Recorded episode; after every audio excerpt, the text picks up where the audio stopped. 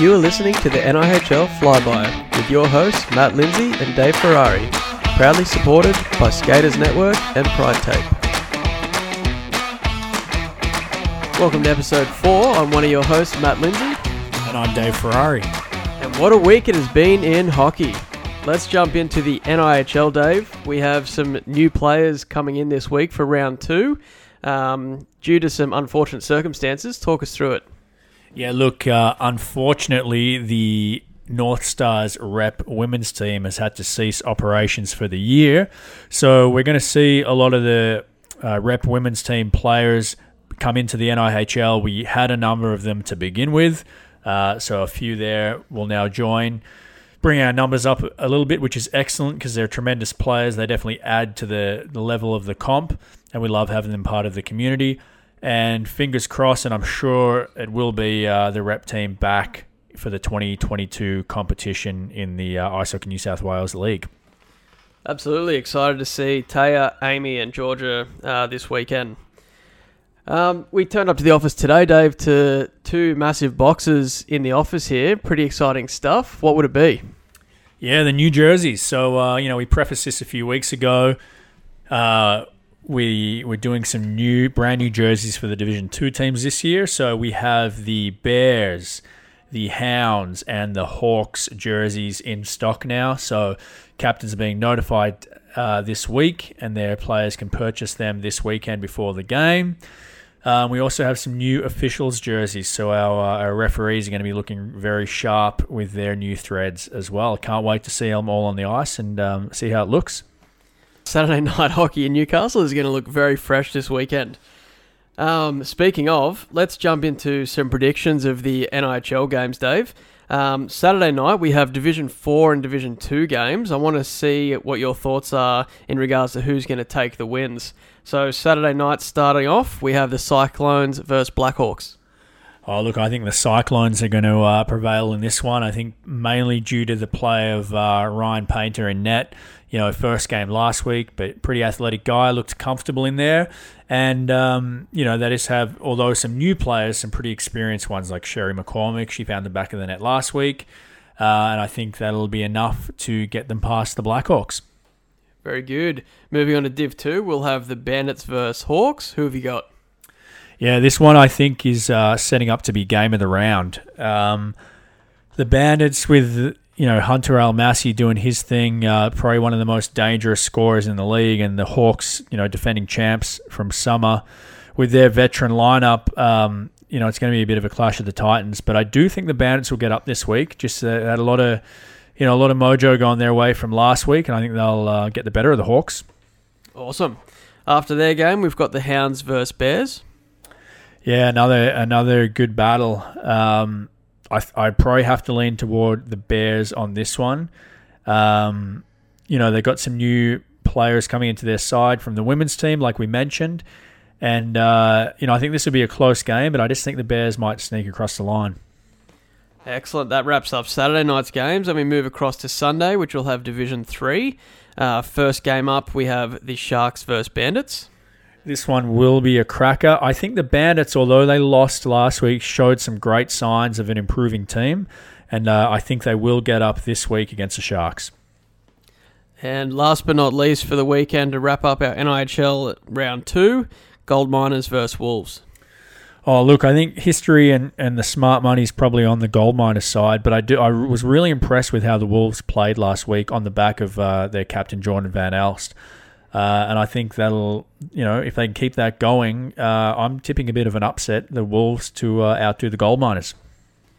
Yeah, mentioning Jordan, he's definitely one of the players to watch, I think, this weekend for round two. But who, in your opinion, are other players that uh, people may want to keep an eye out for this round? Oh, look, there's there's a lot, but uh, oh, you know, I think someone like Jeff Lyon on the Hounds, um, you know, he has the, the ability to break a game wide open. Uh, it just depends if he wants to, to put in the the effort or not. But uh, I think he's one guy on the Bears, Sam Kay. You know, he hasn't played in a few seasons, but he's back. Once he finds his game, he's going to be a difference maker. Um, probably Nathan Adams and, and Ryan Davis on the Bandits. You know, previously played with the Hawks, two big bodies, um, really strong players. And in Division Three, I think a player like Ken Shoring, you know, once he finds his feet coming across from inline, I think he's going to be able to really do some damage. Um, and be a player who can break the game wide open for him. And lastly, uh, for the Bandits, Connor Billingham, you know, he's taken a, a number of seasons off now, but he you know, back in the day, he was a tremendous player in Division Two. So I think with his field hockey background, his ability to handle the puck very well and make good plays, I think, um, yeah, once he finds his feet this year, he's going to do some damage for the Bandits. So I'd, I'd watch out for him as well. Yeah, awesome wrap up, mate. Looking forward to this weekend. Um, in other news, obviously we've got JFK over on in WA running our Perth uh, hockey camp at the moment. Uh, I'm sure people have been noticing that on Instagram. It's going really, really well. Um, and also, we went last week and visited uh, one of our partners, Skaters Network, down in Sydney, um, which was awesome because we hadn't seen them since pre COVID. So it had been, you know, 12, 18 months since we got to catch up with those guys. So got to see the shop, the uh, the new stick studio, um, which was excellent as well. Have you got any thoughts on that? Yeah, uh, I do. It was excellent. Like you know, like Matt said, uh, we checked out the Stick Studio, which was my first time there, and that's it located in their Skaters Network store in Sydney, uh, and it's awesome. It has the, um, you know, kind of the fake ice there, so you can even put skates on if you want to, and they've got the full range of Bauer sticks, uh, demo sticks, so every pattern, like every curve, every flex. Uh, every model, so you can try them all out, see what's right for you. Me and Matt spent some time in there shooting a ton of pucks, and, and I ended up walking away with uh, one of the Supreme Ultrasonics, uh, which I haven't tried before or before I got into the stick studio. Uh, I got a P28, which is a new curve for me, and I got a 70 flex, which is the lowest flex I've ever had. But I was just loving how this thing um, shot and handled the puck in the stick studio, so I'm really keen to get it out on the ice uh, this week and, and see how it performs. Maddie, what did you pick up? Yeah, I went with the the Nexus. I've been aligned with that family for a couple of years now. Really enjoy their kick point and all that sort of thing. So I've picked up the new Nexus Geo uh, stick, which has a bit of a different shaft. So looking forward to seeing how that handles um, when I'm out on the ice. But also had a um, had a go at the uh, what's it called? The custom skate fitting. What do they call that machine? 3D Fit Lab. 3D Fit Lab. That was the one. Um, so I put my feet into that and, and was kind of surprised to see that I was just size five and a half, which apparently used to be junior, but they've now made it intermediate because it was becoming more and more common. So yeah, learn something new every day, but I guess I'm in an intermediate skate now. Yeah, that, that 3D Fit Lab is unreal. I, I recommend anyone in the market for skates to hit that up because – you know, I, I wear a size 9D skate and they, they feel like they're custom. They're awesome. But when I go in the, the Fit Lab, I actually have, you know, my feet are different sizes. So I have, you know, like a, an eight and a half and a kind of nine and a quarter or whatever it is. so, you know, it, it's cool to see just how different each of your feet are and what skate will be the best for you. And if you really want to splash out and get some custom skates, you know, they'll come in individual sizes, which I think is just awesome. Absolutely. So, yeah, that wraps up our kind of hockey news for this week. Um, so, with that being said, let's jump into our favourite segment of Dave's Question Corner. All right, Davey, just a couple of questions this week um, relating to the NI first up.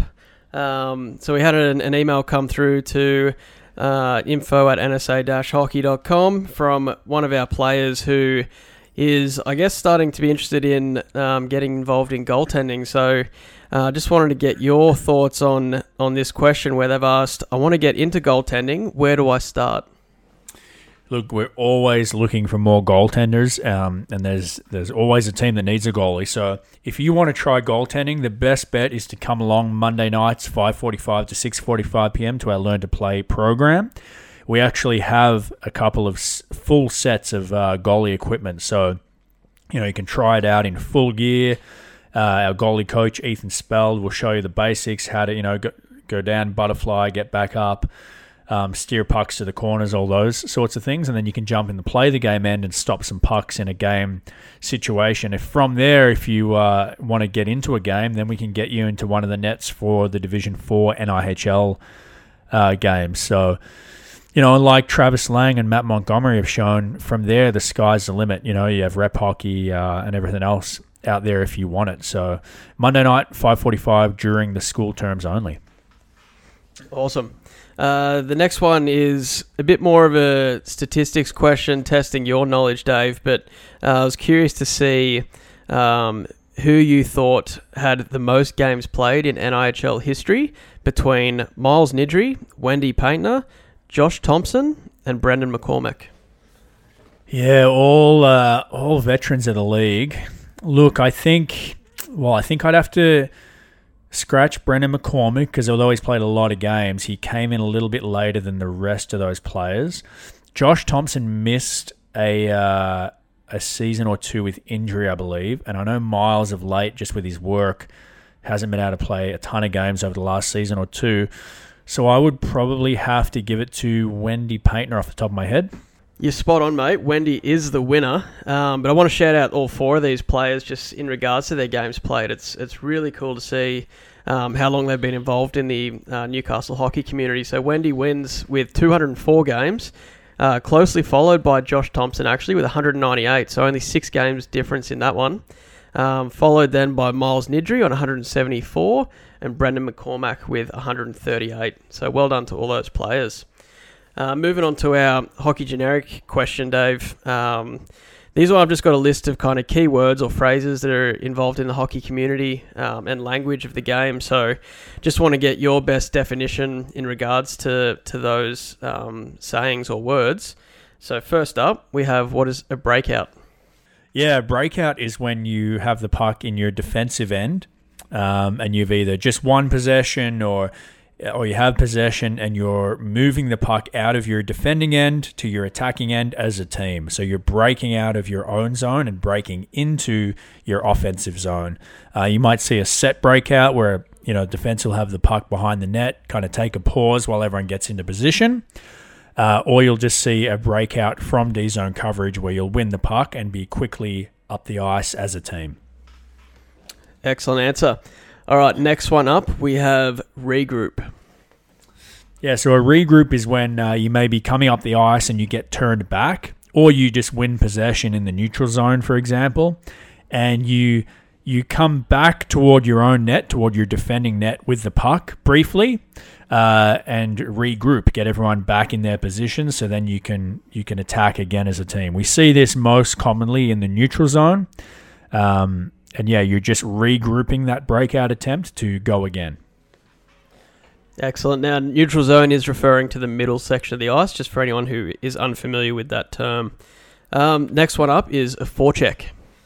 So, forecheck is when uh, you put the puck in deep into your attacking end and the opposition has possession, and now you're trying to pressure the puck to win possession back. So, you're running what's called a forecheck.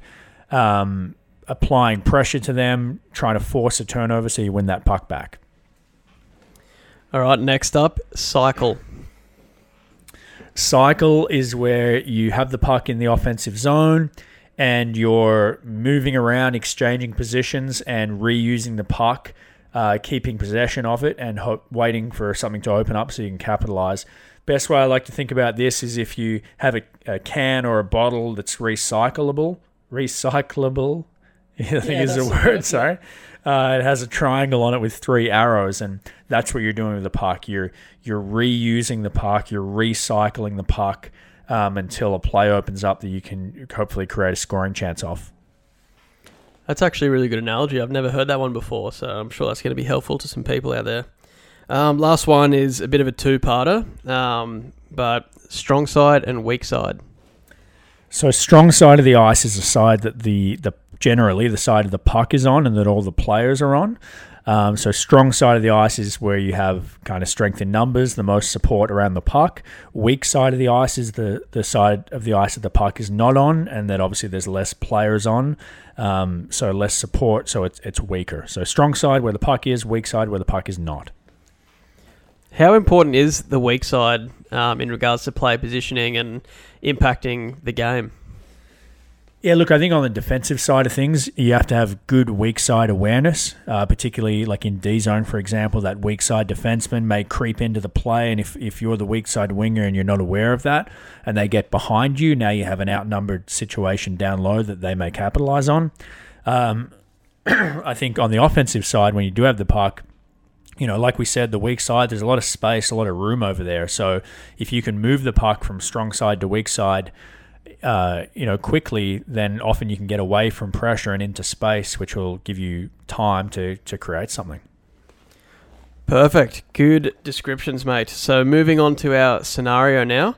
Um, got two different scenarios. They're pretty short and sweet, but um, first one is a bit of a rare um, case for both yourself and I being typically being defensemen. Um, but Dave, you find yourself on a breakaway. You put your head up and you see that the goalie is quite deep in the crease. Does this mean you shoot the puck early, or are you still going for a deke? Yeah, so like you said, pretty foreign territory from me, but uh, if the goal is deep, then they have less of an angle to block out the net. So, you know, you should be seeing a lot of net. I would take it as if the goal is deep in the net, there's more room for me to shoot a puck past them versus them being very, very far out of the net where I have less net to shoot at. So, goalie deep to me would mean shoot the puck and, and not deke. All right, good answer. Uh, last one here is you're on the penalty kill you're the right side defenseman. You do gain possession and you try to ice the puck, but in doing so, you snap your stick. What do you do? Yeah, tough one. So obviously you're you're killing a penalty, and now you're likely don't have possession of the puck, um, and you have no stick. So, you know, first of all, I think it's most important that defensemen have sticks in their hand. So I would be talking to one of the forwards on the ice and asking for their stick, and that is legal. You can exchange sticks um, with if a player doesn't have a stick, so they can give me their stick if they're the forward. Because because I'm at the net front, I'm going to need that stick to potentially scoop a puck off the goal line or or exit the puck out of the zone. Versus a forward who's further away from the net um, may not need to do that. So um, I'd be asking them for their stick and as soon as a puck left the zone, I'd be hurrying to the bench to uh, ex- either get another stick or exchange with a player who has a stick.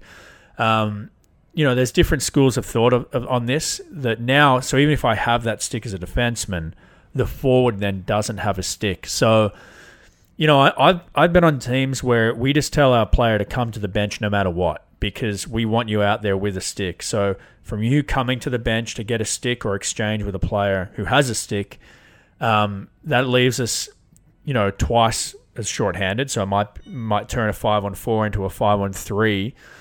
Uh, briefly, but I think that's okay because I'd rather a player out there with a stick because there's not a lot you can do without a stick apart from block a shot. But even if you block it, you then can't get the exit of the zone. So many different things you can do. But I think ultimately, if I can boil it down, the most important thing is to get a stick into our defender's hands as quick as possible. All right, excellent answer, man. That was that was really good. Um, is there anything else you want to add in uh, before we wrap up for week? Uh, sorry, episode four of the podcast. Um, no, just looking forward to the weekend. You know, a, a ton of games. Um, I do want to backtrack a little bit and just hats off to those uh, four players that Matt mentioned with those high game games played. Um, they're just extraordinary numbers when you think that uh, you know a season only has ten games in it plus playoffs. Some are a little bit more, but um, yeah, hats off to those guys and girls that have, have been at it for a long time. They're, they are impressive numbers, and it's you know it's going to be crazy even years from now just to see how high uh, these players or any players can get in games played. Very impressive. Yeah, absolutely. All right, guys, that wraps that up for uh, episode four. Thanks again for listening. As I said earlier, if you got any questions or comments or just want to have a chat about anything we've discussed on the podcast, please send us an email at info at nsa-hockey.com and we look forward to chatting again next week.